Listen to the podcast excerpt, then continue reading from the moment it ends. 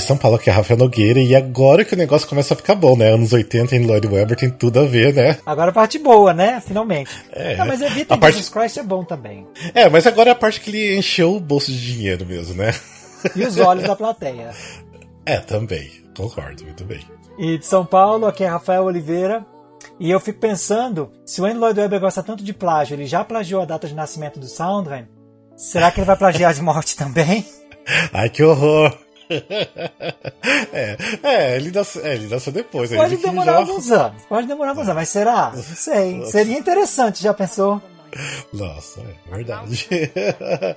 Mas enfim, de novo, né? Os dois Rafas aqui pra falar de Andrew Lloyd Webber.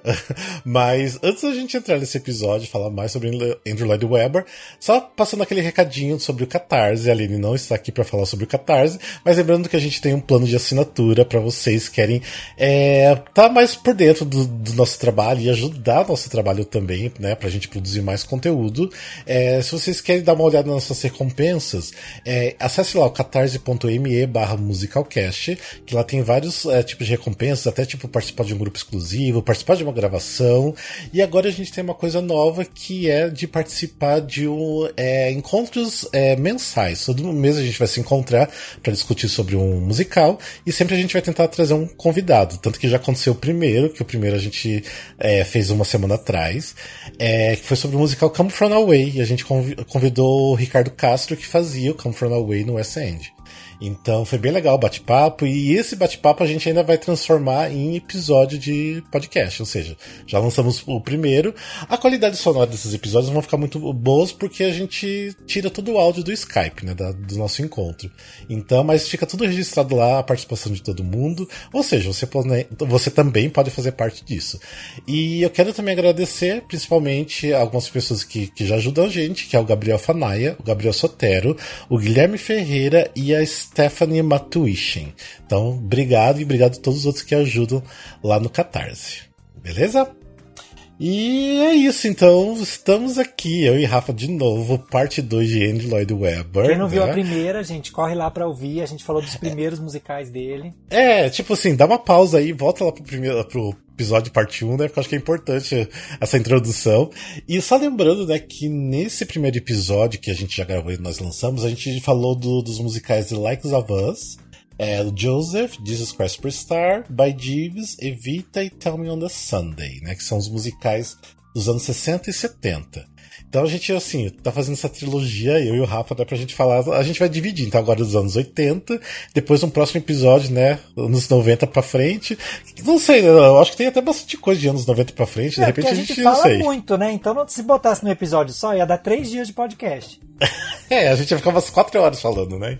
Mas enfim. Então vai ser episódios, né? Que a gente vai dividir por, por eras, né? E acho que fica até mais agradável pra, pra escutar e pra gente gravar também, porque a gente pode daí falar bastante, né? Sobre cada musical. E, hoje a gente vai começar a falar sobre o primeiro musical dos anos 80, que é o Cats, de 1981. Que é um dos musicais, eu acho que mais famosos do Andrew Lloyd Webber, né? Eu acho que depois do Fantasma da Ópera, eu acho que é o Cats, né? Eu não tenho. Eu, eu acho que, que pra, pra galera do teatro musical, principalmente aqui do Brasil, é, mais antiga, o Fantasma da Ópera chegou mais forte, mas nos Estados Sim. Unidos, o Cats é tipo. É, o Cats é mais forte. É, o- é o que chega aqui, inclusive, em, em- quando, quando alguém tá falando alguma coisa de série, de, de filme, ah, é Cats. O Cats tá na cabeça do povo lá loucamente, não entendo porquê. é, é, pra mim foi difícil, porque era um musical que eu detestava, odiava e passei a amar muito, né? Então, É, a minha missão é ver se eu consigo te contar alguma coisa sobre o Cats que você não sabia. Ah, tá. Não, provavelmente bastante. Não, provavelmente bastante, porque, assim, na época que eu tava, né, imerso nesse mundo de cats, até é, li bastante coisa, assisti bastante coisa, li o livro, né, que é baseado no, no livro do T.S. Eliot. É, mas enfim, bora falar. Qual que então é a história de Cats? Quer dar um, um resumo? Então, eu? Bem, vamos É. lá, gente. Cats tem história não, minha gente. É uma loucura, mas é mais ou menos. História assim. tem, mas. É assim, o, o, o- o leve fio que puxa o enredo é que os gatos se reúnem porque eles vão fazer um grande baile para escolher quem é o gato que vai ter a honra de passar para a camada mais pesada do outro lado. Enfim, não sei nem como traduzir isso, The Heaviside Layer. E que, enfim, pode ser uma alusão aí à reencarnação, porque ele, ele volta é, para uma vida nova e etc.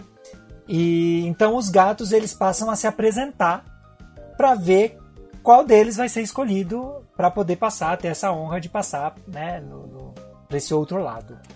Sim, é, é basicamente isso. E eu tenho uma amiga que é fã do Cats que ela jura que tem uma história e ela começa a contar, ela conta detalhes. Ah, porque se você vê naquela cena, é, é o, o, o Mango Jerry tá com uma roupa assim, então ele é mais novo, então não sei o que. Eu falei assim, amiga, você fumou aí. não, tem algumas coisas assim, tem umas coisas que dá pra perceber, umas sutilezas. Mas assim, uma coisa que eu acho muito interessante, porque é, o livro, esse aqui, o nome do livro é Old Possum's Book of Practical Cats, né, que é do T.S. Eliot. É um livro que o N. Lloyd Webber amava quando era criança, né, e assim, o que eu achei interessante depois lendo o livro, basicamente assim, ele pegou os. os porque é um livro de poema, na verdade. Ele pegou os poemas, né? E, e musicou. colocou música e musicou. Tipo, tem muita coisa assim que é idêntico, assim, palavra por palavra. Ou seja, daí ele chupando as coisas do, de outros, né? Enfim, como sempre. o line sendo dele mesmo. Pois é. Não, Mas... e uma, uma curiosidade aí, que se a gente traduzir o nome do livro, né? É Livro de Gatos Práticos do Velho Possum. E, e Possum pode ser traduzido como gambá era a Sim. forma que o autor, o T.S. Eliot, ele assinava as cartas que ele escrevia para os afiliados dele, como posso. Sim, exato. E mas é muito interessante porque assim, você eu consegui compreender lendo o livro, tipo assim, que ele realmente quis colocar o livro de uma forma no palco. E ele conseguiu, de certa forma, tanto que fez Sim. muito sucesso, né? Não tem aquela história porque é um livro de poema. Livro de poema não tem uma história porque tem a, cada, cada poema, cada poema conta a história. É, a história de um, de um gato, né? Ou de vários gatos. E é isso, tipo assim, então ele conseguiu. Acho até que foi assim, genial ele conseguir colocar um livro de poema no, no palco, ainda ter uma, uma certa narrativa. Por isso que é muito solto, né? Por isso que não tem uma história exatamente. Mas eu achei interessante da forma que ele, né? Fez essa adaptação. Enfim, diz que, diz que começou, né, que ele gostava muito desse livro, ele começou lá em 77 a brincar de vou, vou compor canções é, se, se, se, eu não tiver um letrista, né? Deixa eu usar aqui um, esses poemas que eu já gosto e tal. E ele começou esse exercício, né? E quando ele conseguiu juntar né, um, um número suficiente, ele chegou a fazer um, uma, uma, apresentação, um ciclo de canções isso um ano antes da estreia, em 1980. E ele convidou a viúva do Elliot para assistir. Uhum. E ela ficou tão tocada, ela gostou tanto daquilo, que ela ofereceu para o Andrew Lloyd Webber alguns poemas que o, que o Elliot tinha escrito, mas não haviam sido publicados no livro, porque ou porque estavam incompletos, ou porque é, é, ele, ele tinha achado muito, muito pesado, muito obscuro para crianças. Que é justamente o caso da Grisabella. A Grisabella não está no livro original, mas foi escrito também pelo Elliot, a personagem. É, e a viúva gostou tanto que passou para o Andrew Lloyd Webber. E, e, e, a Grisabella é justo a, a pessoa responsável pela canção mais famosa do espetáculo, né? Que é, que é Memory.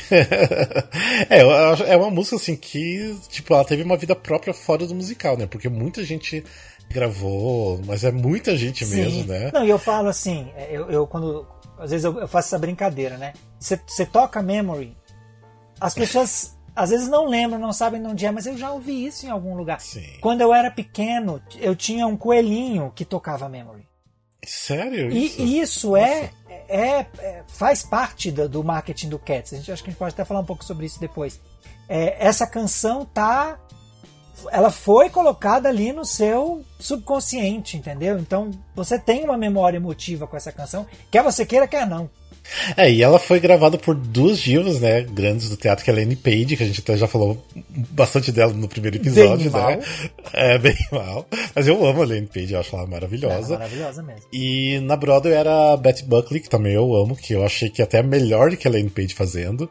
É, e até tem, né, uma filmagem, depois que a filmagem de 98, não, 97, 96. De 98. Aquela, aquela que foi do palco? É, 98, 98, isso. Que eles fizeram, eles até chamaram a Elaine Page de novo pra, né, pra fazer o mesmo personagem. E é, tipo assim, uma coisa até fiel como era realmente no palco, com alguns efeitos especiais e tudo ah, mais. Ah, pra deixar mais legal. É, mas é interessante, eu gosto até da, daquela filmagem. Não, é, de todas as filmagens eu acho que aquela é a melhor, e ela é muito bem feita, então se você não conhece Sim. o Cats, procura a gravação de 98, não procure o filme, pelo amor é. de Deus. Exatamente. O filme foi tipo um erro total, que acho até quem tava ali no meio da produção sabe que é um erro aquele filme, né? Assim, para mim, um dos grandes fortes do Cats é a dança. E aí você tem no filme uma dança CGI esquisita que você tirou o que o musical tinha de melhor, gente. Aí é complicado. Mas enfim, não, não pediram minha opinião, né? É, eu não sei quem que teve essa ideia né, de, de, E assim, o filme do Cats era pra ter saído nos anos 90 ainda, pois né? é, não, e era até uma ideia mais interessante que eu acho do Sim. filme live action. É porque agora a gente tá na, na era do live action, então tem que ser Sim. live action, mas. E lá na década de 90, o, o estúdio do Steven Spielberg era Amblimation. Ele tinha. É, planejava fazer essa, essa adaptação, que seria numa animação de desenho, não Sim. seria live action, né? Mas acabou que o estúdio fechou e aí Sim. E, e, na internet até tem algumas imagens, né, de como seria os gatos e tudo mais. Tipo assim, é lindíssimo. É Nossa. É lindo, tipo. Sim. É uma coisa assim meio. Não sei, tipo, ele é um pouco dark, assim, sabe? Tipo assim, ele tem uma aparência assim de gatos não tão amigáveis, assim. Então ia ser uma coisa assim interessante. Eu pois acho que. É. Que pena, é. enfim. Quis o destino que viesse aquele filme. Bem, é, mas me diz uma coisa, você gosta de Cats ou, ou não? Eu gosto de Cats. Não é um musical que eu falo para as pessoas assim, assista Cats. O que eu falo para as pessoas é, começa a assistir. Quando você cansar, para. Os números são muito bons individualmente. Aquele número do Skimble Shanks eu acho maravilhoso, né? Então, assim, é uma coisa divertida, mas eu acho que é um musical cansativo. Chega uma hora que você cansa. E como ele não, não tem, assim, uma cronologia, você cansou? Para, depois você volta de onde você parou. Porque se você assistir tudo de uma vez, você vai cansar e vai dizer que o musical é ruim. Sim. É, é, é assim que eu, que eu explico Cats para as pessoas.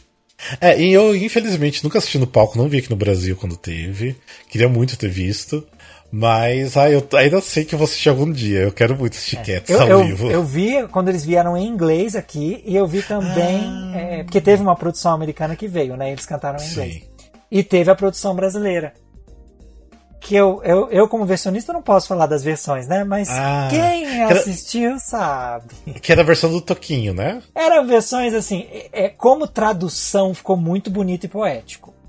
Realmente, como se você for ler aquilo como um poema, ficou lindo e poético. Mas a quantidade de sílabas para extras na melodia foi, uma nova composição. Cada um tem, tira suas conclusões. Mas é um, até um musical assim, que assim, quem já escuta o Musical Cast há um tempinho, a gente gravou um episódio só pra falar sobre o filme, que óbvio que a gente detonou, né? né? É, e eu e o Alexandre a gente gravou um episódio inteiro para contar toda a história do, do Cats, né? De como aconteceu, de como era a historinha ali, o enredo, tocamos um pouco das músicas. Ou seja, se você voltar lá pra trás ainda você vai achar bastante Opa. coisa do que a gente falou do Cats, ainda tem bastante coisa. E, e Rafa, você sabe o que é o, hum. os gatos lá são os Jellicle Cats, né? Jellicle Cats. Você sabe o que é que é um Jellicle? Jellicle. Nossa, eu até expliquei no episódio e esqueci, mas é alguma coisa que o. que eu acho que era filha do T.S. Eliot, eu não sabia falar. Ao invés de falar Dear Little Cat, isso, aí fala Jellicle Cat. Jellicle Cat, isso mesmo, é. Tinha alguma coisa assim que eu não lembrava. E daí no livro, porque eu acho que tem o dos cachorros também, tem o. Os cachorros também tem. tem tipo, é, uma... Polly. Polly. Polly. The Jellicle Cats and the po... Polyco Dogs. Polyco Dogs. Que é Poor que, que era de dog, Poor Little Dogs. É, é, Poor Little Dogs. É, então tem essa, essa brincadeira que né, ficou bonitinho o nome. ficou bonitinho. E a música de Jellicle Cats eu acho que é uma ótima abertura. Tipo... Não, e você sabe que o que, que acontece? Essa música, a abertura não tem no, no livro, né? E diz que quando eles começaram a ensaiar, o roteiro não estava pronto. Foi, foi assim, e, e eles, dão, eles falam bastante que quem criou o musical foram os próprios atores que fizeram o personagem pela primeira vez, que aquilo foi sendo criado à medida que foi sendo ensaiado. E o primeiro número, o número de abertura, eles chamaram o, Richard Stilgoy para ser o letrista dos novos números, justamente porque ele tinha a capacidade de sentar, fazer, preciso de uma letra assim. Ele senta, escreve a letra e entrega, né? E foi literalmente assim que surgiu o primeiro número. O diretor, o Travel Nunn, sentou com ele e falou assim: olha, preciso de um número grande aqui, para abertura, precisa ser impactante, precisa ser assim. O cara sentou, escreveu, no dia seguinte entregou. E aí já foi montado, né? E, o, e a Memory é aquela história que a gente já tinha até falado no outro episódio, né? Que a melodia do Memory o Andy Lloyd Webber tinha escrito para um outro projeto, que não, não foi para frente. Então ele já tinha a melodia. mas como ele já tinha melodia, não dava para encaixar no poema do Eliot, então foi necessário uma nova letra. E eles chamaram o, o Tim Rice para escrever uma letra. Ele escreveu, chegou a escrever. O diretor não gostou, disse que achou muito pesada. Chamaram Don Black para escrever. Ele também não gostou, achou muito pesada. E parece que a letra, a, a lenda diz, né? Que a letra foi adaptada pelo próprio diretor, que é tanto que ele ganha o crédito, o Trevor não ganha o crédito, uhum. o crédito do letrista. E ele pegou um pouquinho do Tim Rice, um pouquinho do, do, do Don Black, um pouquinho do original do Elliot, botou umas coisas dele lá e criou essa canção. Tipo assim, uma das canções mais conhecidas do teatro musical e mais regravada. Sim. Foi montada assim. É. No desespero. Ah, gente, aí, não desista. Vai, Sim. insista, vai que você nunca sabe. Ah, mas se você começa, se você começar a pegar tanta história de, de musicais que, que tipo foi acontecendo, foi sendo finalizado nos ensaios ou, ou no dia de preview, tipo assim, coisa mais normal isso no teatro, eu acho. Pois é, assim, é bom que a gente tá contando aqui a história dos vencedores. Imagina quantos perdedores, né, que foi Exato. Mas pode dar certo, não desista. Não desista. que mais que a gente pode falar do Cats? Porque, nossa, o Cats é muito conhecido, não tem ah. muito assim. Ah, vamos falar um pouco de fofocas, né? É, é. Eu acho bacana dizer que no Cats tinha uma menina ali desconhecida, que ninguém nunca tinha ouvido falar, que entrou no coro, fazendo ali é. um, um, um personagem que não tinha nem nome, chamada Sa Não, o personagem não tinha nome, a atriz chamava Sarah ah, tá. Brightman. Sim, sim. E, a, e, ela não tinha nome, mas o Andrew Lloyd Webber olhou para aquela, para aquela pequena jovem atriz do coro, bonita, formosa, gostou dela e deu um nome para personagem dela e criou um personagem maior para ela, né? Enfim, o Andrew Lloyd Webber no futuro acabaria se casando com a Sarah Brightman, né? E foi tipo a musa inspiradora que fez ele escrever a Christine nas notas que melhor se encaixava na, na, na, na, voz dela, as outras que sofram, mas foi escrito é. ali pra... É, tem, tem, é, tem essa história. Eu acho que tinha umas coisas assim, mas é que eu falei tanto já naquele episódio, mas a gente gravou esse episódio não. faz três anos atrás, eu nem lembro mais. E tinha tudo para dar errado. Além disso tudo, de tudo isso não ter sido pronto, quem ia fazer a, a Grisabella era a Judy Dent. E que inclusive no filme chamaram ela, né, para fazer o Deuteronômio, coitada. É, é. Justamente por conta disso, ela ensaiou, ela estava pronta para estrear. E um pouco antes da estreia, ela rompeu o tendão de Aquiles e teve que ser substituída. E o diretor musical, ele teve que sair do projeto por causa de, de motivo de saúde. Então a estreia ainda foi adiada. O, os, os, os patrocinadores não estavam acreditando no musical porque estava dando tudo errado. É, é, então, assim, um musical sobre gatos. Foi difícil conseguir. Então, o que, que, o Andrew Lloyd, Webber fez? Ele botou a casa dele para jogo. Assim, ó, a minha casa como garantia, né, para poder reservar o teatro, conseguir a reserva. E o restante do dinheiro foi conseguido botando anúncio no jornal. E aí grandes, é, pequenos investidores somados deu uma grande soma e eles conseguiram fazer. E dizem que essas pessoas que investiram no musical receberam 3.500 vezes o valor investido. Nossa, é. Né? É, que bom, que delícia. E, e chegou a ser o, o, musical que ficou mais tempo em cartaz em Londres e também chegou, chegou a ser o musical que ficou mais tempo em cartaz na Broadway. Hoje já tem outros que passaram, mas na época eles eram os musicais que ficaram mais tempo, né? Eu acho que até, eu, eu acho que até o musical que ficou mais tempo no, em cartaz no Winter Garden Theatre em Nova é? York. É. Acho que não teve nem outro musical que ficou tanto tempo em cartaz no mesmo teatro. Mas uma coisa boa da gente falar do Cats é que o que hoje você assiste e, e, e, reconhece como o grande teatro musical, como mega musical, foi o Cats que inventou. A fórmula do Cats, é, depois do sucesso que ele fez e por ele ter sido o musical que ficou mais tempo em cartaz nesses dois lugares, é, todo mundo começou a copiar. Né? Então você hoje vê vários musicais que copiam a, a fórmula do Cats para poder é, tentar ficar tanto tempo em cartaz. É, uma das coisas que ele fez foi justamente é, é o marketing, né? Aquele isso ele começou a fazer no Cats, hoje todo musical faz. Hoje você não encontra um musical que não tenha uma imagem, um grande musical, né? Uhum. que não tenha uma imagem que se você olhar a imagem você reconhece o musical. O Cats que começou com aqueles olhinhos, que são dois olhos e a pupila é um, um dançarino. E aqueles olhinhos foram espalhados não só por Nova York inteira, como pelos Estados Unidos inteiro. Então, pessoas lá do interior de Ohio que nunca tinham ouvido falar de musical, de repente vê aquele negócio ali. Ah, vou para Nova York, por acaso já estava indo, que musical eu vou ver? Ah, vou ver o Cats, porque era o que, o que chegou a divulgação até aqui. Então a pessoa não conhecia musical, pegava o que ela tinha referência. E outra coisa legal que eles fizeram é que antigamente em musical, na lojinha, você comprava camiseta, é, partitura e era isso, e programa de luxo. Era isso, não vendia, não vendia mais nada. O Andrew Lloyd Webber vendeu absolutamente tudo. Bola de Natal da Grisabella. É, tudo, assim, o que você imagina que tinha sido feito foi feito. Guarda-chuva com, com negocinho de, de gatinho. E também canetas com os dois olhinhos e chaveiros com os dois olhinhos. Tudo era caríssimo, tudo era muito caro, mas a caneta e o chaveiro, que só tinha os olhinhos, era baratinho. Aí a tia que chegava lá, via aquele preço baratinho, vou comprar para os meus netinhos. Voltava para o lugar lá no interior dos Estados Unidos, todo mundo, ninguém sabia o que era aquilo, aqueles olhinhos, né? Mas aí ficava sabendo, é um musical da Broadway. Oh, é um musical da Broadway. Então esse marketing, né, que hoje os grandes musicais todos fazem, foi o Cats que começou.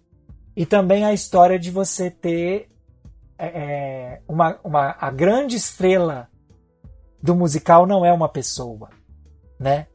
É, é uma coisa que vai fazer todo mundo ficar impressionado e vai falar. No caso do Cats, é este mecanismo que faz a pessoa ir para o outro lado, que em algumas versões é uma, uma pata de gato gigantesca que desce, em outras é um, um pneu que parece a nave da Xuxa subindo. Mas é um negócio tão grandioso que todo mundo sai falando daquilo. E os musicais, os mega musicais subsequentes, todos têm um, se você parar pra pensar. Wicked é a bruxa que voa. Lemis é a barricada. O fantasma é, é, a, é o lustre. Sim. Todos têm. Que, o Miss Saigon é um helicóptero. Né? Sim. É, que as pessoas voltam para casa e contam, você não vai acreditar. Tinha um helicóptero no palco. E as pessoas vão querer ver para ver o helicóptero no palco, né? Foi o Cats sim, que inventou. A, a, a, a Elfaba voa graças ao Cats. Ah, sim, exatamente. É, é começou daí tudo, né? Os mega, mega musicais. É uma, uma coisa que eu queria falar que eu acho que é importante, até mesmo porque você falou que é muito de dança o Cats. Nossa, a gente tá se prolongando muito do Cats, né? Vamos... mas, só pra, mas é só pra falar um, um, nome aqui que é importante, que é da Gillian Lee, que era a coreógrafa do, do musical, que fez aquelas danças belíssimas. Também é a coreógrafa de outros musicais também do, do Andrew, né? Antes e depois. E o teatro que estreou Cats em Londres, agora tem o nome dela, né? Que mudaram o nome ah, pra Gillian Lee Theatre. Então, uma grande homenagem, porque ela já faleceu, faleceu até faz pouco tempo.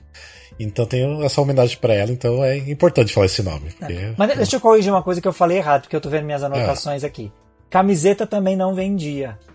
Eu, ah. eu, tinha anotado aqui que eles tinham feito várias camisetas com a logo dos olhinhos para a equipe e tava Sim. sobrando, fizeram demais. E aí, por acaso, eles colocaram um stand lá no lobby e, e colocou lá para vender e vendeu que nem água. Aí depois daquilo saiu vendendo. Diz que a, a, naquela época a única camiseta que vendeu mais do que Cats na década de 80 foi a do Hard Rock Café. De, é, depois do Hard Rock Café foi o Cats, a camiseta mais vendida nos Estados Unidos na década de 80. É, que é aquela bem de, de turista, né? Que vai pra Nova York tem que ter aquela camiseta, né? Tem que trazer aquela camiseta de lá. Exato. É. Não, já, eu já passei da minha época que eu largava meu cartão de crédito e levava tudo da lojinha. Agora não, não dá. Não, não dá. Mas enfim, eu acho que a gente já falou bastante de Cats, ainda mais que a gente já tem outros, outros episódios também sobre. Mas assim, é um musical super famoso, acho que todo mundo conhece, né? Então não precisa se aprofundar tanto assim, né? E é de fácil tá acesso, tá gente. Vai lá e assiste, deve fácil ter no acesso. YouTube aí o, o vídeo de é, tem várias, tem várias gravações, ou seja, né? Então. Ah, e também tem o lance, né, que teve o Revival na Broadway, que também teve algumas alterações, que não foi tão boas alterações, mas enfim. A gente não vai entrar muito nos detalhes, senão a gente vai Não, a gente aqui. não sai, né? Tipo, do é. plágio, que teve plágio Sim. da maquiagem e da coreografia, porque era uma nova maquiadora, Sim. era um novo coreógrafo, e eles meio que usaram elementos do original e não chamaram os originais, né? Nem, nem deram Sim. crédito nem nada. Mas plágio e Lloyd Webber é quase um sinônimo. É. Enfim, vamos para o próximo musical, que é de 1982, que é o Song and Dance. Que na verdade a gente Não, menino, meio que já falou, falou dele. Ah, tá, você vai voltar pra lá.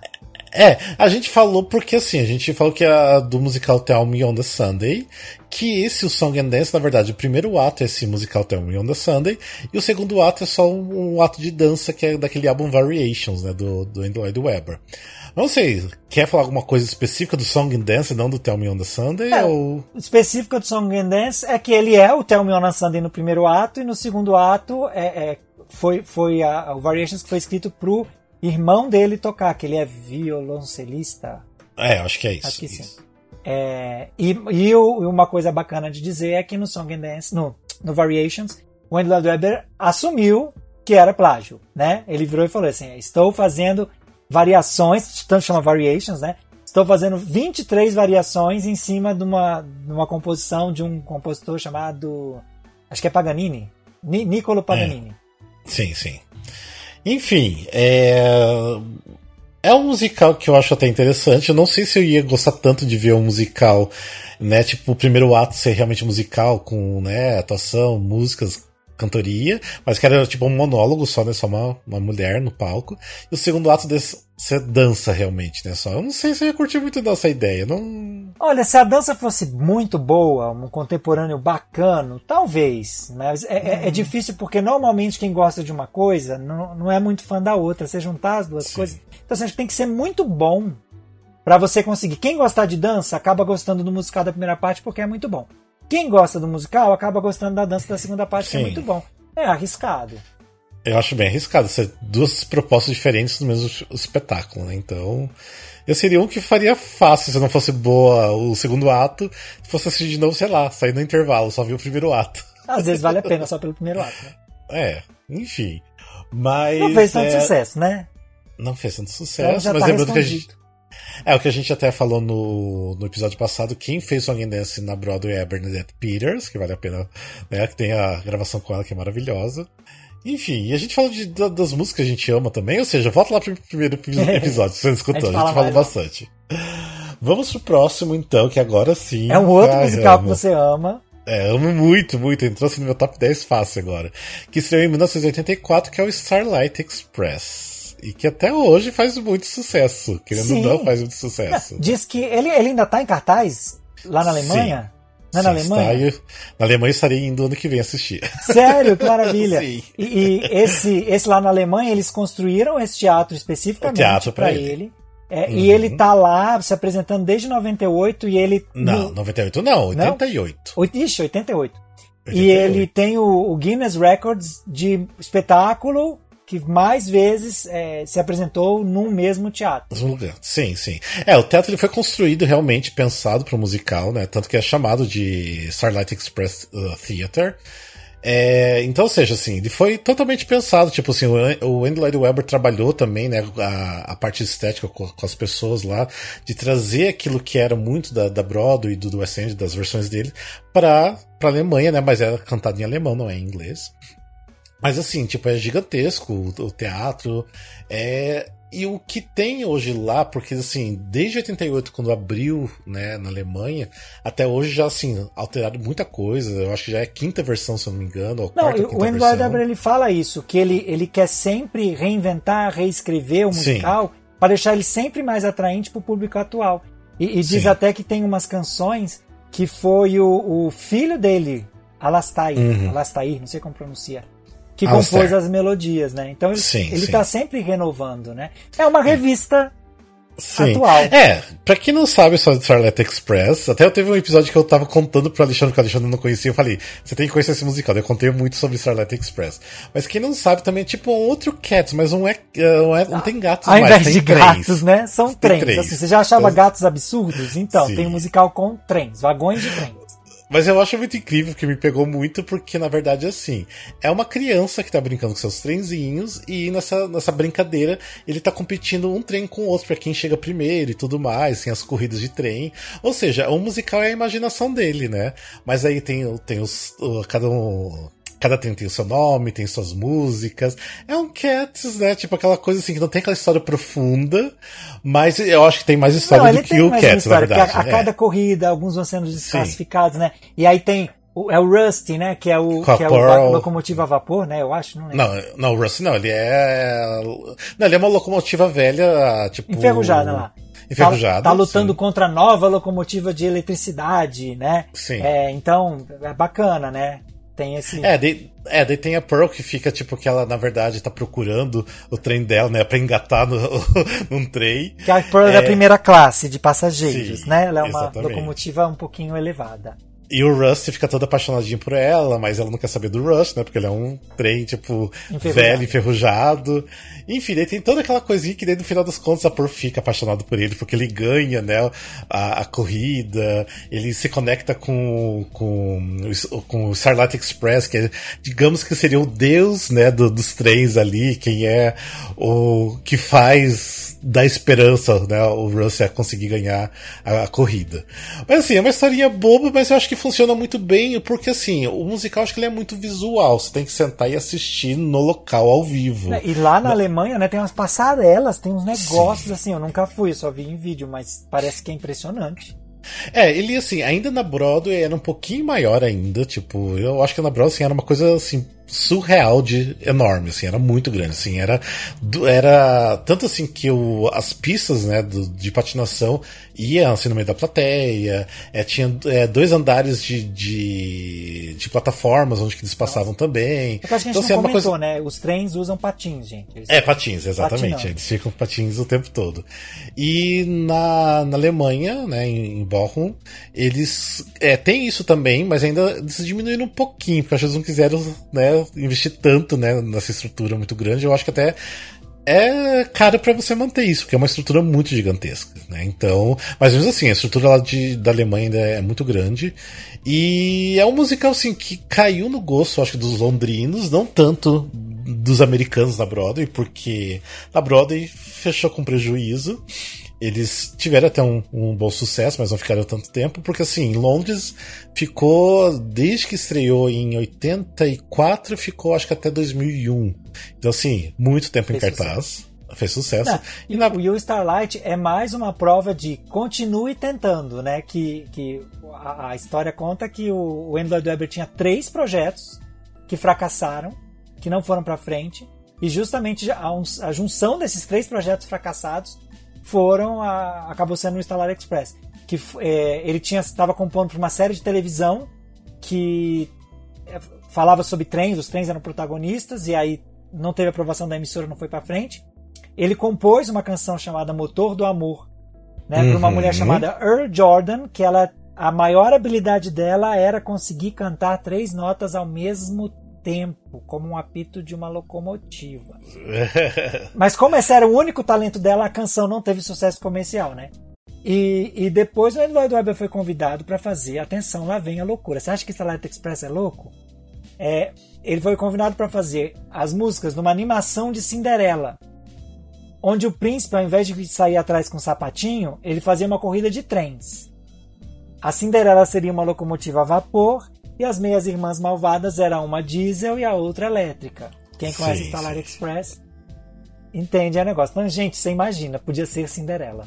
Sim. Não, e o, também o Starlight Express, na verdade, é porque ele queria, na verdade, fazer um, também um musical daquele desenho que é do. que hoje em dia é desenho, na época era livre. É um outro livro que ele gostava quando criança também, que é aquele do Aquele Thomas. trenzinho azul, né? Assim. É, aquele trenzinho azul do Thomas, que hoje em dia até é famosinho entre as crianças bem, bem pequenas, né?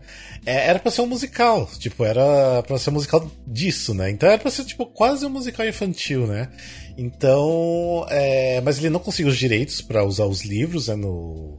E daí surgiu tudo isso, né? Tipo, foi tentando trabalhar de várias formas. E Enfim. até que saiu o Starlight Express. Uma coisa levou a É. outra. Sim. E que mais falar sobre Starlight Express? Nossa, porque se deixar eu falo muito. muito. É, infelizmente, acho que não tem muita gravação do, do Starlight. As que eu consegui pegar foi tipo no Submundo. ah, eu tenho bastante coisa. Não, que eu assisti da Alemanha era péssima. Se tiver uma Não. boa, eu quero assistir. Eu tenho, eu tenho seis bootlegs da Alemanha. Nossa. E, e sem Eu falar que a Alemanha. E sem falar que a Alemanha também é, lançou muito CD do. Tem, eu acho que quatro álbuns diferentes em Nossa. alemão. Desde quando estreou, depois no começo dos anos 90, depois é, em 2000 e alguma coisa, daí tem um outro que é de 2010, se eu não me engano. Tem várias gravações, porque assim, vai mudando o elenco, eles acham que é. E também vai modificando o espetáculo, né? Colocando músicas novas, tirando grava, algumas. grava outro então CD, eles gravam outro. vende outro CD. Exato. Ah, eu queria E- dar um destaque para a canção Next Sim. Time You Fall in Love, que é uma canção muito brega, Sim. Muito. Mas eu gosto é. tanto dessa canção. Ela é brega. É. Mas é muito. É, aquele brega bem europeu. É a cara do, é da Europa na época. É, é. Eu, eu, essa, essa canção eu botei no mixtape que eu fiz para a pessoa que eu queria que fosse meu namorado na época, que virou ah, meu marido. Então. Olha só. Funcionou. Funcionou. Viu? Tá vendo? Obrigado, Eduardo Weber. 22 anos de casamento. Enfim, mas é uma pena que não tem gravação do elenco da, da Broadway, que o elenco era muito bom. É, mas enfim, de Londres tem duas gravações, tem a gravação original de quando abriu, depois tem o The New Starlight Express, que foi quando o Andy Webber tipo, modificou bastante, colocou músicas novas. É, se não me engano é de 91 ou 92, a gravação não lembro agora de cabeça.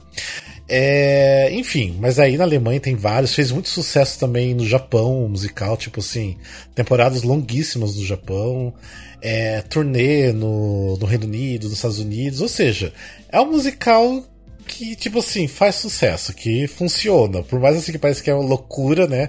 Ter os atores em patins, cantando e dançando o tempo todo, mas funciona. É divertido, gente, é divertido. E a gente gosta de se divertir. Ah, mas tem algumas cenas lindíssimas, tá? Tem... Ah, eu gosto muito do musical. Eu sou suspeito, por isso que eu tô indo pra fora pra assistir esse musical, porque sou apaixonado. Vamos tô fazer apaixonado. um episódio só do Stellar Express. Contar a é, eu preciso, eu preciso, eu preciso. Mas enfim, tem mais alguma coisa que você quer falar do Starlight Express? Acho que não, vamos pro Cricket.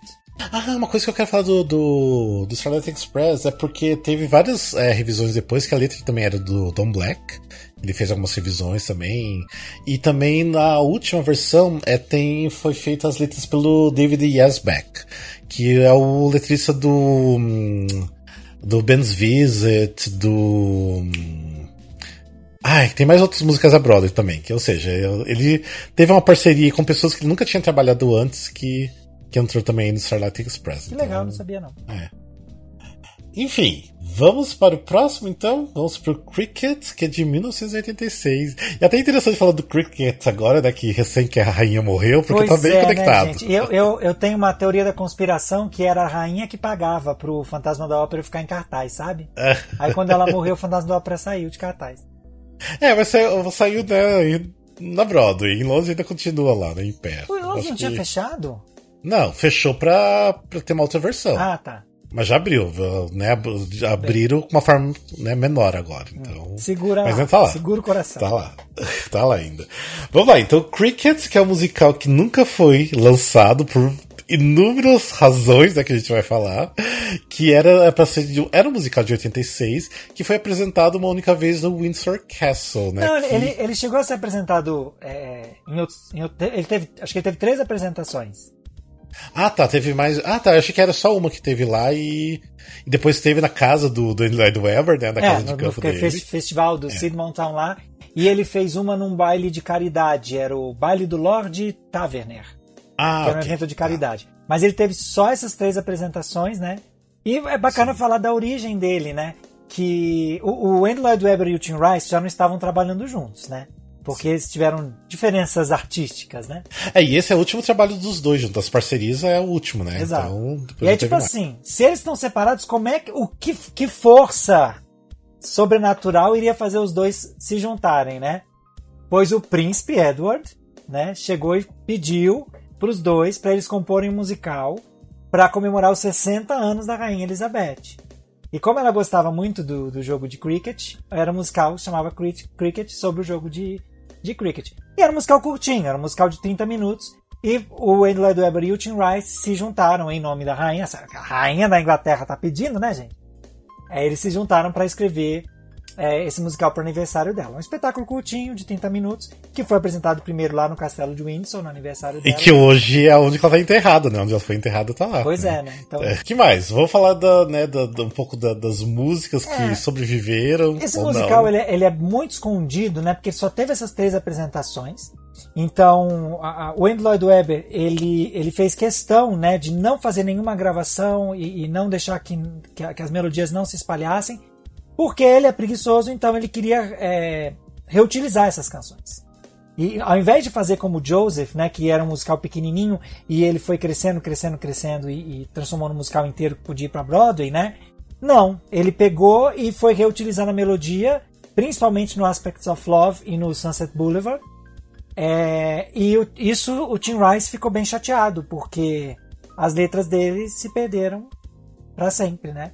Ele nunca vai ver esse musical sendo representado em nenhum outro lugar, porque as músicas todas foram para outros lugares, né? Tem uma música, né, que a gente estava até ouvindo outro dia, que essa uma música você escuta é Aspects of Love, cuspido descarrado com um toquinho de Amigos para Sempre, que é a, a canção que foi tema das Olimpíadas de 92. Olimpíada de Inverno, 92. Olimpíada, não sei alguma Olimpíada. Não, Olimpíadas de 92 de Barcelona. De é verdade, de Barcelona. Que se você não conhece essa canção, sua mãe conhece. Pode perguntar pra ela. Sim. Sabe até cantar. Essa, a mim né? mesmo. Que também é do Andrew Lloyd Webber. Então, enfim, Sim. ele usou tudo. É, mas, e, assim, mas sei lá, de repente um, um dia muito, assim, de repente quando ele morrer, quem sabe fazem uma, uma apresentação de como era, como foi, pra uma questão histórica. Ah, pega as músicas do Aspect do Sunset e tá ali já, gente. Tá bom. Não, mas é que. Ah, mas pegar como eram as letras e tudo Era mais. bom, aí, é. Enfim, é, ele, o enredo do musical, que, enfim, essa- isso a gente conhece, né?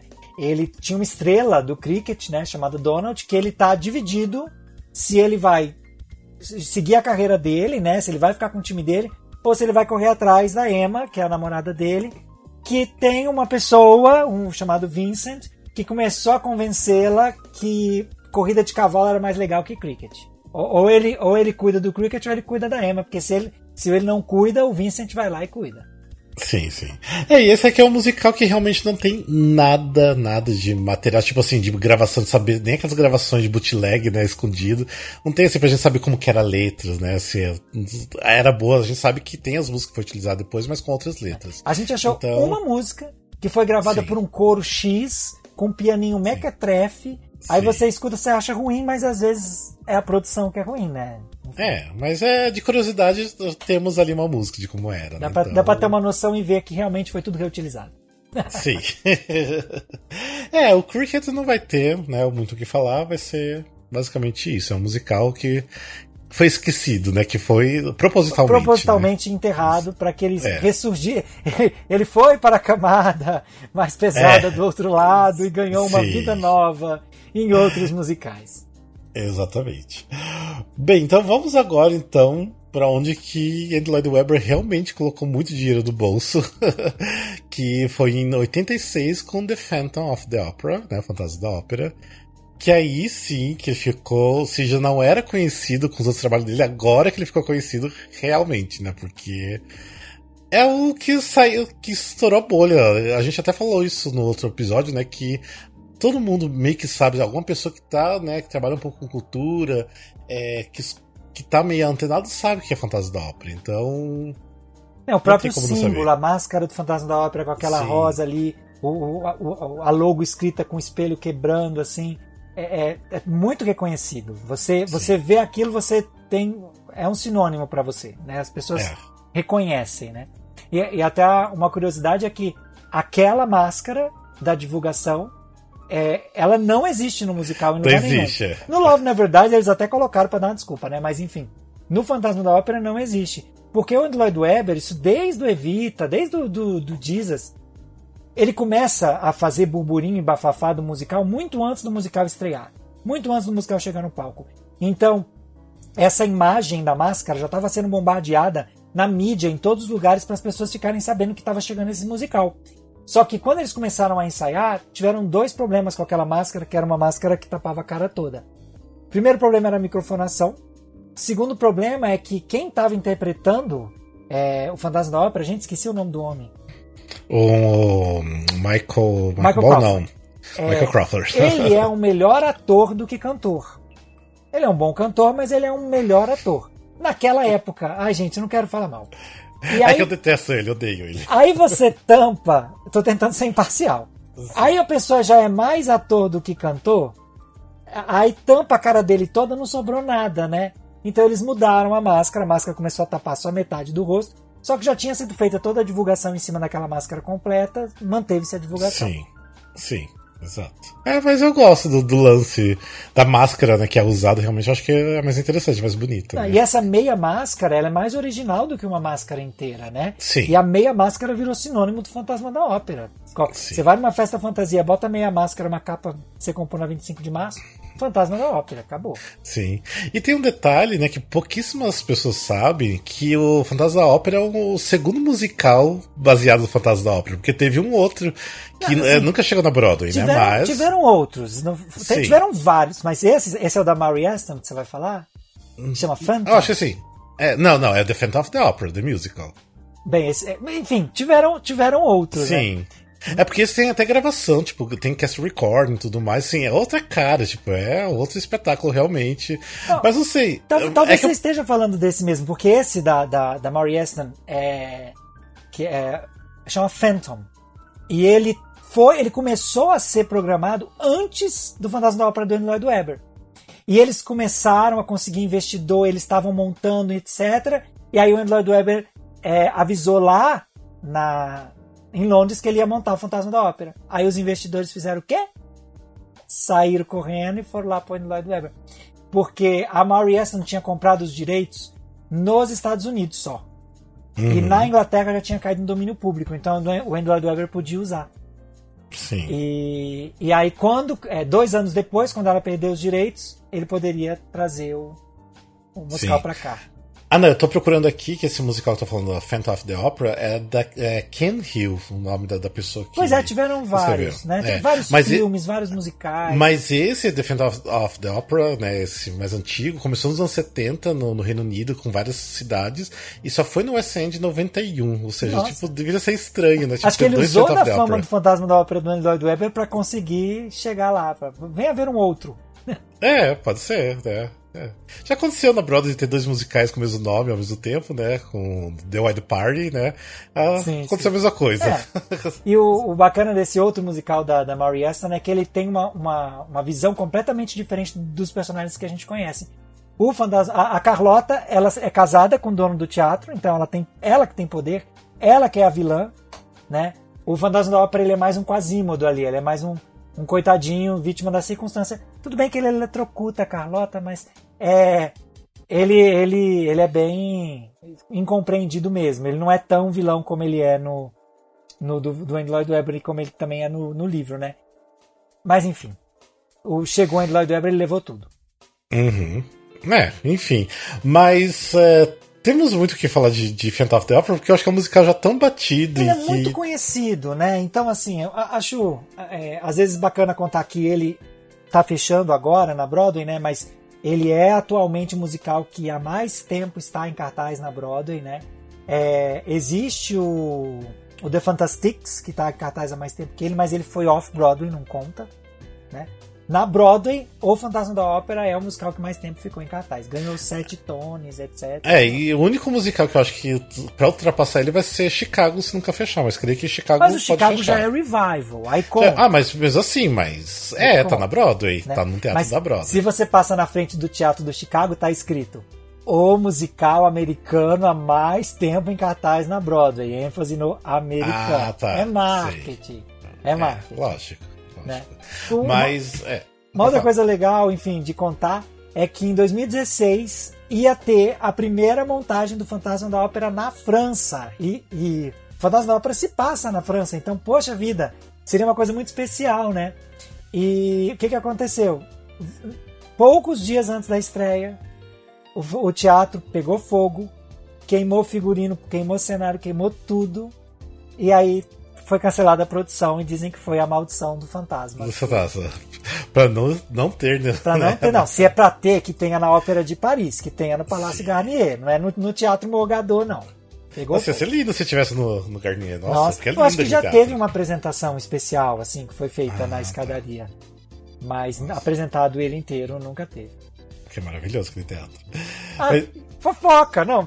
Pelo amor de Deus, tem uma, tem um, tem uma coisa muito bacana que, que eu acho bacana de dizer. Como todo, todo sucesso que foi feito, né? O Andrew Lloyd Webber foi é, várias vezes é, acusado de plágio, né? E a maioria deles é, é resolvido fora dos tribunais, então a gente não sabe o que, que aconteceu, né? Mas em 1990, um cara chamado Ray Rapp, ele entrou com um processo com Andrew Lloyd Webber, dizendo que a canção título do Fantasma da Ópera era baseada numa canção dele, chamada Till You. O que que o Andrew Lloyd Webber fez? Olha, olha plágio em cima de plágio. Ele virou e falou assim: A canção Till You, não, eu não posso ter plagiado a canção Till You, porque a canção Till You é um plágio da minha canção Close Every Door, do Joseph. Olha só, então, então o Andrew Lloyd Webber estava assumindo que ele mesmo se plagiou para poder dizer que ele não plagiou o outro cara, olha só, né? Acabou que o juiz virou e falou assim: vocês são loucos, não dou a favor de ninguém. Vão embora. Acabou, foi embora. Ah. Enfim. E é, realmente, eu acho que a. É até estranho, né? A gente pensar que não vai ter Fantasma da Ópera Nossa, na Broadway, né? Abre um precedente, isso aí é complicado. Sim. É, bem complicado. É, creio que em Londres ainda fique bastante tempo, porque é outro público também, tem. Não sei, né? Também, de repente, pode fechar aí. Em breve a gente nunca sabe. Mas é bem estranho, né? Tipo, o musical mais sempre em cartazes no mundo, simplesmente. Eu achei fechar. que eu não ia, não ia ver esse dia nunca. Eu ia morrer e o fantasma ia estar tá lá, gente. E, e, e, até dói assim um pouquinho no coração, porque o Fantasma da Ópera é o meu musical favorito, né? Então. Ai, poxa, eu não vou lá assistir uma última vez, porque o dólar do jeito que tá não vai dar, né? Mas fico com, com o coração. Ah, uma outra coisa legal de falar é que teve uma montagem em Las Vegas do Fantasma da Ópera. Ah, que era tipo maior ainda, né? Ela, ela era pocket, né? O, a duração dela era menor. Ela tinha, sei Sim. lá, tipo uma hora de duração. Porque em Las Vegas a coisa, meu filho, tem que ser rápida. É. O povo não vai ficar lá Sim. sentado duas horas assistindo musical, não. Só que foi uma montagem que tudo foi renovado. Sim. Gente, essa eu assisti. O é. lustre. Que era enorme, gigantesco. Ele né? era enorme, gigantesco, e ele se partia em três partes. Então começava com cada parte do lustre num lado do teatro. E aí quando vinha aquela cena, que aquela abertura do fantasma é uma coisa, aliás é uma das melhores coisas que eu acho do filme é a abertura, né? Aquela abertura que as coisas vão se renovando e aquelas três partes do do lustre vai subindo e vai girando no palco, parece uma nave espacial. Foi um negócio assim impressionante. Olha, eu acho que, não sei também porque eu sou muito fã, mas eu acho que eu não, não, não me senti é, arrepiado daquele jeito novamente no teatro quase nunca. Foi, eu achei aquilo impressionante. Tinha fogos de artifício é, dentro de do teatro, na cena do Masquerade. Era, realmente, era uma coisa assim. E, e, também até, tipo, a velocidade do, do Lúcio era até mais Sim, rápida. exato, outros, não era aquele né? negocinho, uh, sai é. da frente, o negócio era meu filho. e ele se partia, né? Três pedaços, Sim. era um negócio. Era, era, era, uma, era uma outra história, né?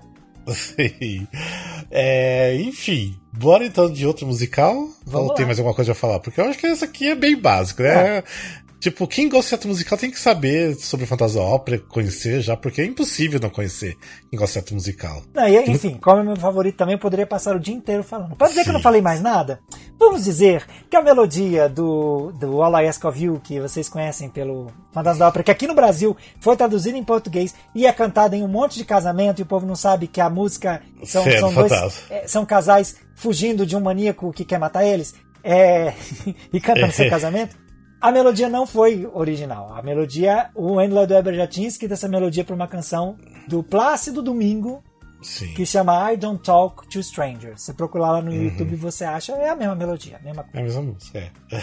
E ah, uma coisa também assim, né? Quem quer assistir é, Fantasia Ópera que nunca assistiu, tem um DVD, né, com o Roy Albert Hall. Roy Albert Hall, né?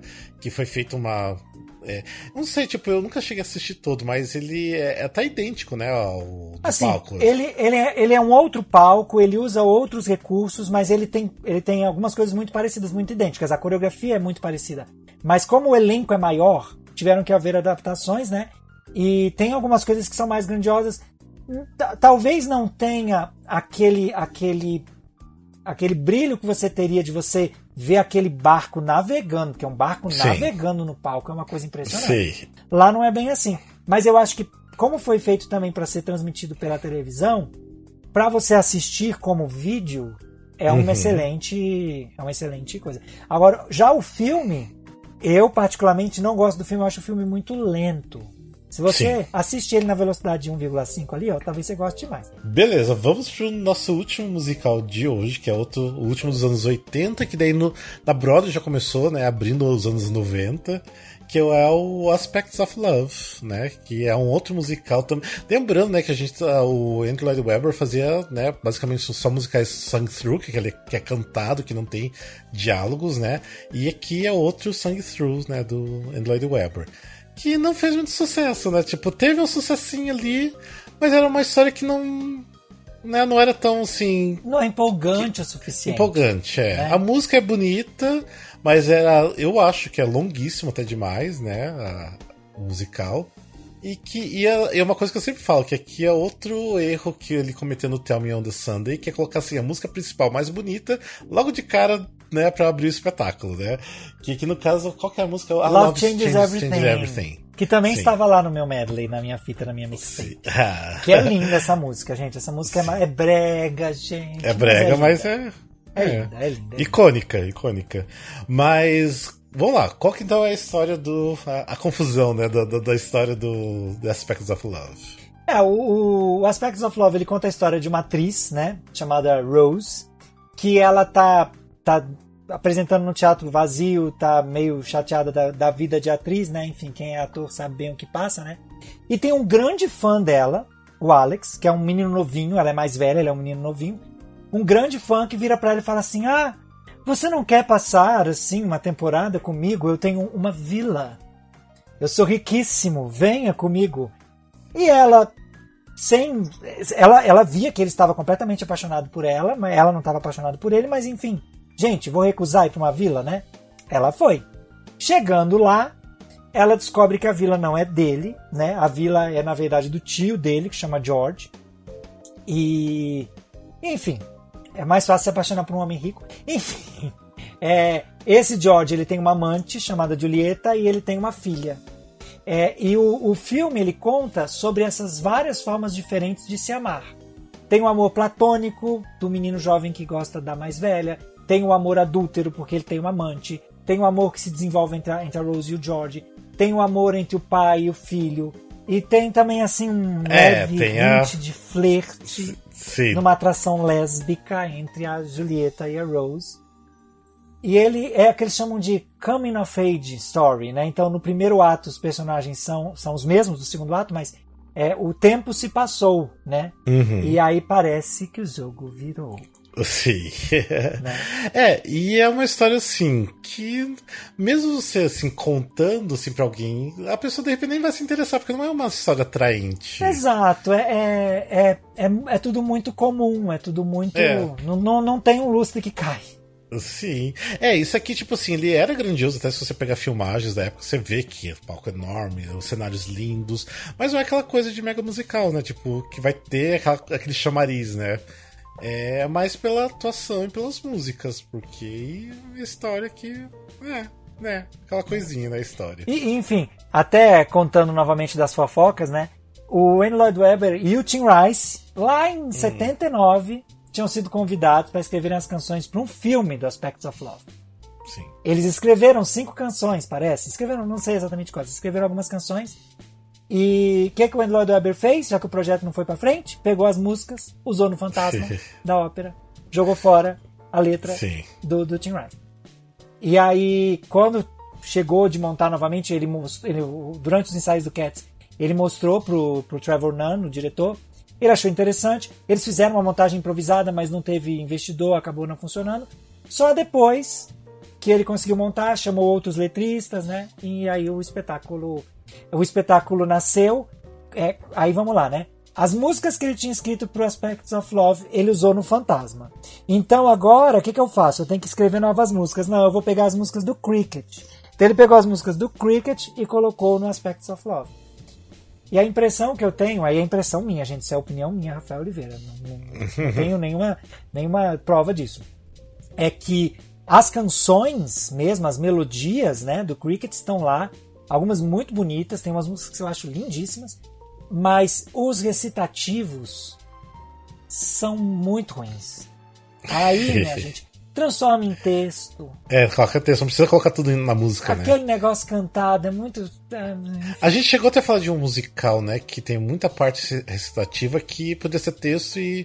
Não lembro que musical que a gente falou isso. Eu não... Olha, eu acho que a maioria dos recitativos. Do Joseph, do Joseph, Joseph a gente falou isso. Pois a gente é. falou isso do Joseph, a parte da narradora. Né? A não ser que seja que nem o, o Miss Saigon, que cada recitativo é uma melodia linda. Sim. É a, o recitativo é uma melodia linda. Melhor às vezes que Sim. algumas canções de outros musicais. Né? Se, se o recitativo não é bom, a gente bota texto. Ninguém aguenta a personagem falando assim. Sim. Atenção, e. Não, não, gente. Tá não. É. Não precisa, realmente. Mas é. Ou seja, não fez muito sucesso, mas assim.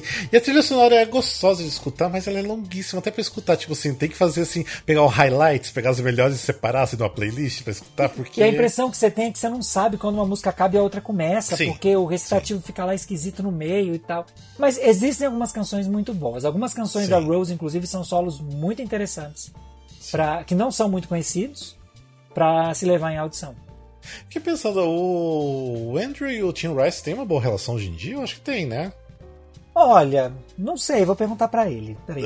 Porque, porque eu nunca mais vi nada dos Uhum. dois juntos, né? Tipo, fazendo alguma coisa, tipo, aparecendo Pois de comemoração. é. Tem. O, e o Tim Rice tem feito o que também ultimamente? Ele tem feito alguma coisa nova? Às vezes ele parou de trabalhar. Não sei. É, se aposentou, já tem grana suficiente, né? E o Andy Laudeber, agora que o, que o Fantasma da Ópera tá saindo, eu acho que ele vai se aposentar também. Será? Eu não sei se eu torço pra ele se aposentar ou não. Não sei o que eu faço. Ah, dá, ele tem ainda idade pra continuar compondo.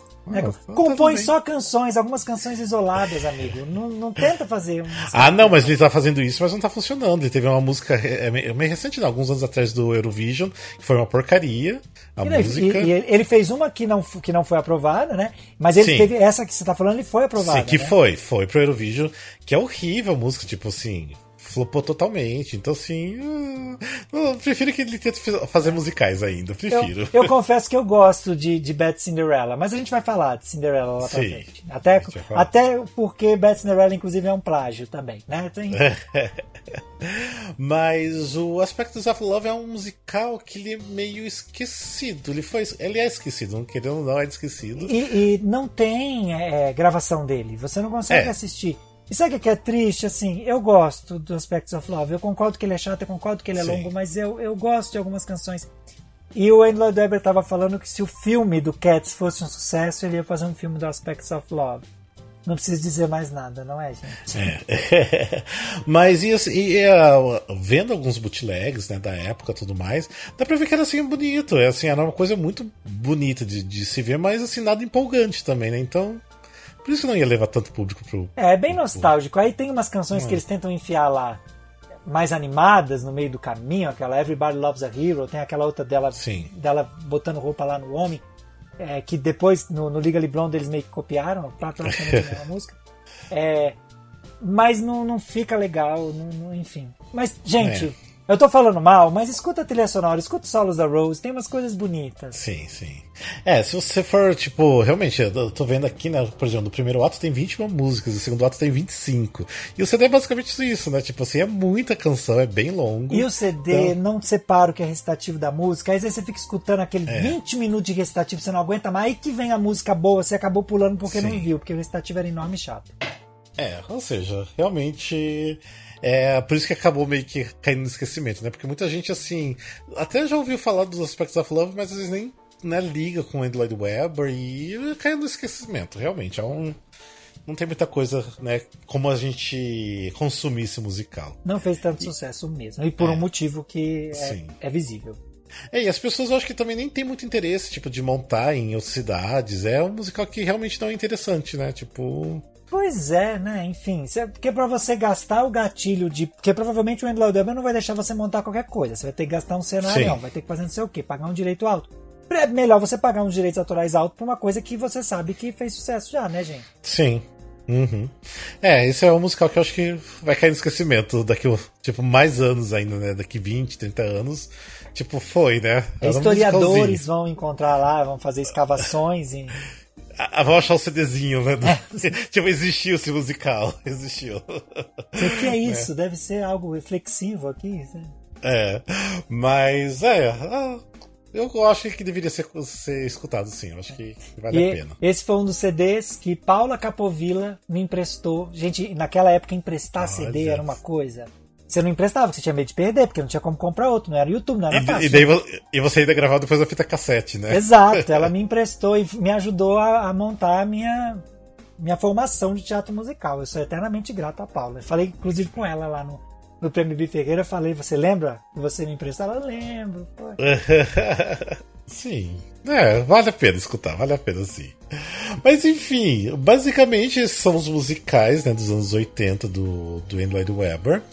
E depois ainda a gente vai fazer outro episódio que vai vir, né? Coisas também conhecidas, Sunset Boulevard, tem o. É, o Lover Never Die. Aí começa a descer a ladeira, né? Sim. Sim. Começa a descer a ladeira. Tem aquele The Wizard of Oz, que eu não sei porque que ele quis produzir aquilo lá, porque nem era eu acho dele, que né? Foi um treinamento para ele fazer o Escola do Rock, que aí eu acho que já deu super certo, né? Assim, É. Vamos nos aventurar aqui de coisas infantis e ver o que que sai. Sim. É, eu acho que dali em diante, depois de Sunset Boulevard, eu acho que a única coisa que realmente funcionou foi a escola do rock, né? Depois. É, ta- tal- talvez por força, um pouco Love Never Dies, mas o que fez sucesso mesmo foi a Escola do Rock. É. É, mas só, então. No próximo episódio a gente vai falar dos outros musicais aqui, é tipo. Né, o Igor falou ladeira abaixo, né? Porque só foi flop atrás de flop, né? Pois é. Não, e como é ladeira abaixo, vai até mais rápido, porque, enfim, não tem muita coisa pra falar, não. O musical fechou antes da gente poder É. descobrir mais coisas sobre ele. Ah, mas até então ele já colocou bastante dinheiro no bolso, né? Então tá, tá bom pra ele. Ah, gente, é, é aquilo que a gente falou no outro episódio, né? A pessoa tem uma casa de campo onde ela faz os festivais e apresenta os espetáculos dele, gente. É, ele, é é uma da- pouco. ele é uma das pessoas mais ricas do Reino Unido, então tá tudo bem. Não, assim, ele, ele, além de ser Sir, né? De ser Cavaleiro da Rainha, ele também é Lorde, ele também é Barão. Assim, Sim. não é, não é coisa pouca, não, minha gente. Não é coisa pouca, não. Ele já podia se aposentar, realmente. né? É, é, enfim, se, se, ele se quiser continuar, continue, meu filho, vai, mas né. Sim, tá, sim. Tem que chegar uma hora, tem que parar. Sim. Ah, tem uma coisa que, que também, de repente, no, que a gente tá falando dos anos 80, do Andrew Lloyd Webber, que o musical Chess, né, que é quem é o letrista do musical Chess, é o Tim Rice, ele tinha convidado o Andrew Lloyd Webber pra, pra ah, compor as músicas do Chess, e o Andrew Lloyd Webber tava muito ocupado com outros musicais, que era o Starlight Express. Ele tava tão ocupado e falou, ó, nesse momento não vai dar pra fazer esse musical, a ideia é ótima, ele gostou da ideia, e passou. Daí tanto que o Tim Rice convidou o Benny Bjorn do ABBA pra compor as músicas, né? E É, enfim, entre Chess e Star Express, acho que o Andy Lauber dessa vez ele fez a decisão certa. Ah, não, não fala aí, porque Chess aí, tipo, é superior pra mim a Starlight Express. Na minha Sério, lista. nossa. Bem, eu vou Na ser sincero. Eu nunca dei, nunca dei muita atenção pro Chess. Mas eu acho que é genial, mas não é consumível, assim. É, é- é- é- você precisa parar e para você entender aquela métrica esquisita e aquelas rimas internas. Dá muito trabalho. É, dá. dá, Então, assim, trabalho. aquilo ali é um exercício, aquilo Sim. ali não é uma diversão. Eu, eu, sinceramente acho que Chess, a primeira vez que você assiste, você não consegue compreender aquilo. Não, é Ah, difícil. eu não falo a história, a história fica clara, mas é a, a genialidade mesmo da, da, da composição e das letras, né? É só depois que você para, analisa, pega, é complicado. É, por isso que eu acho, é muito, é muito incrível. Eu amo Chess, não adianta. Mas enfim, eu acho que então é, é isso, esse episódio de hoje, né? A gente até que não falou tanto, assim, achei que a gente ia falar até Pois mais é. de alguns Não, musicais. Você quer falar mais um pouquinho? Deixa eu fazer uma, Ah. uma menção honrosa aqui. Sim. que não é exatamente um musical, mas também na década de 80, o Andrew Lloyd Webber ele escreveu um Requiem, Ah, que é foi uma um Requiem é uma missa fúnebre, né, que foi composta em memória do pai dele, que faleceu, né? O, o pai faleceu em 82, aí ele começou a, a, a compor esse Requiem, que é em latim, inclusive, e apresentou onde? Primeiro lá no festival de Sidmonton, lá na casa de campo dele, né? E depois aconteceu é, uma estreia em Nova York, na igreja, na, na igreja de São Tomás, lá em Nova York, em fevereiro de 85. E lá, é, é, essa, essa missa ganhou o Grammy né, de melhor composição clássica. E a canção mais famosa dele, que é o Pieyeso, ela foi gravada por vários artistas e essa canção chegou a, a ir para os topos das paradas. assim É uma criancinha com uma vozinha agudinha cantando, né? É uma, uma letra em latim. É, enfim, é mais, mais uma das coisas que ele fez na, na década de 80. Aí. Muito bem, então daí a gente vai ficar com a outra parte da, né, da nossa trilogia pra falar do, da ladeira abaixo. da ladeira abaixo. É, acho que esse episódio, ou ele vai ser rápido, ou a gente vai ter assim, uns veneninhos pra destilar e vai demorar um pouquinho mais. É, mas eu acho que vai ser interessante a gente até depois fazer, tipo, um, um panorama geral, né, de- desde que ele começou até, né, agora os últimos trabalhos, porque eu acho que é- eu gosto de, de fazer essa comparação, né, dessa linha de tempo, eu acho que É, e bacana. É, é até complicado, tipo, co- como um ator mesmo, né? Um ator começa a fazer sucesso, começa a fazer vários papéis, quando chega mais para frente da carreira dele, fica difícil dele continuar surpreendendo sem remeter Sim. as coisas que ele já fez no passado. É ele! É, é ele! Então, Sim. assim, é, é complicado. Aí você tem que competir com você mesmo. Você vai Sim. competir com o musical que está mais tempo em cartaz na Broadway. Não é uma tarefa fácil, não. Sim, concordo. Mas enfim, então, espero que quem esteja escutando tenha gostado, se interessado em conhecer mais esses trabalhos do Lloyd Webber. Basicamente, a gente falou de músicas que são super conhecidas. ah, No, no outro episódio até a gente teve mais coisas pra falar que, ah, ainda mais que foi o começo da, da carreira dele. Mas, enfim, Conheçam mais sobre Andrew Lloyd Webber, pesquisem, que o Musicalcast é pra isso, pra vocês conhecerem mais e pesquisarem mais. E no próximo episódio temos mais musicais novos. E espero que você tenha gostado de participar de novo, Rafa. Tem- Ah, adorei, mas eu sou arroz de festa, amigo. Sim. Você me chama, eu tô aqui, né? E o, quem gostou do episódio, vai lá nas redes sociais, comenta. Sim. Quem não gostou, fala pra gente o que, que a gente pode melhorar. Sabe de alguma coisa que a gente não sabe, comenta lá. Sim. A gente falou alguma coisa errada, comenta lá. É, acontece. Quer mandar um beijo, comenta lá. Comenta lá. Vamos fazer Importante. É, faz o. lá no, no post lá do, do, do, né, lá do Musicalcast, porque é bom que engaja também, então comente tudo lá que, que ajuda a gente, é, é importante. Tá? É, principalmente se você gostou do episódio, que a gente sabe que a gente traz mais parecidos. O Rafa me chama de novo. A gente, né? Já sou íntimo, né? A gente traz novos É, aqui. mas é isso, então ficaremos agora, né? O Rafa volta em breve pro terceiro episódio do Henry Lloyd Webber, tá bom? E é bem. isso, gente. Então espero que vocês tenham gostado e até um próximo episódio. Beijos e abraços. Até mais. Beijo, pessoal. Muito obrigado.